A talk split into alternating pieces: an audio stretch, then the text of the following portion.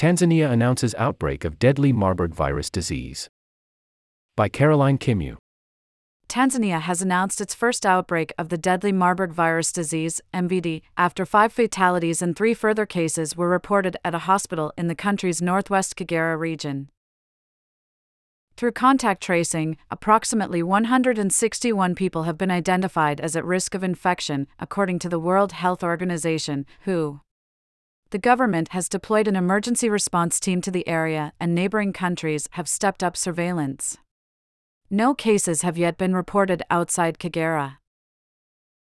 The efforts by Tanzania's health authorities to establish the cause of the disease is a clear indication of the determination to effectively respond to the outbreak, said Matshidiso Moeti, WHO's regional director for Africa.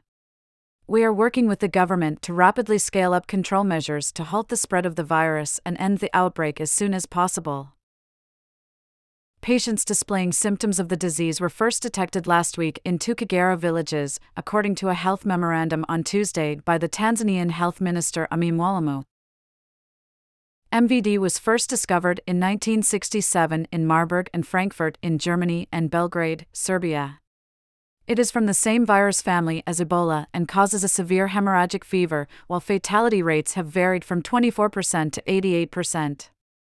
There have been several outbreaks since its discovery, with the worst being Angola in 2004 to 2005, where there were 252 cases and 227 deaths. The virus is initially transmitted to people from fruit bats and then from person to person through body fluids or contaminated objects.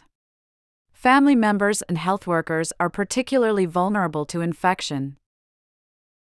Symptoms of the disease can range from fever, nausea, and rash at the onset to jaundice and severe weight loss as the disease progresses.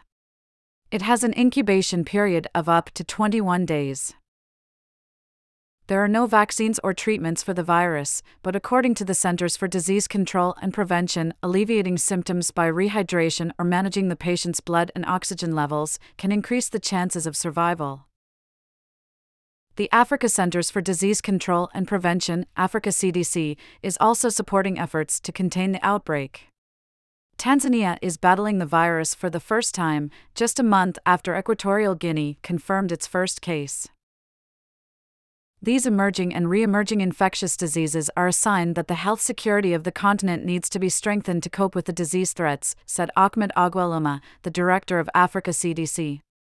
We urge members of the public to continue sharing information in a timely manner with the authorities to enable a most effective response.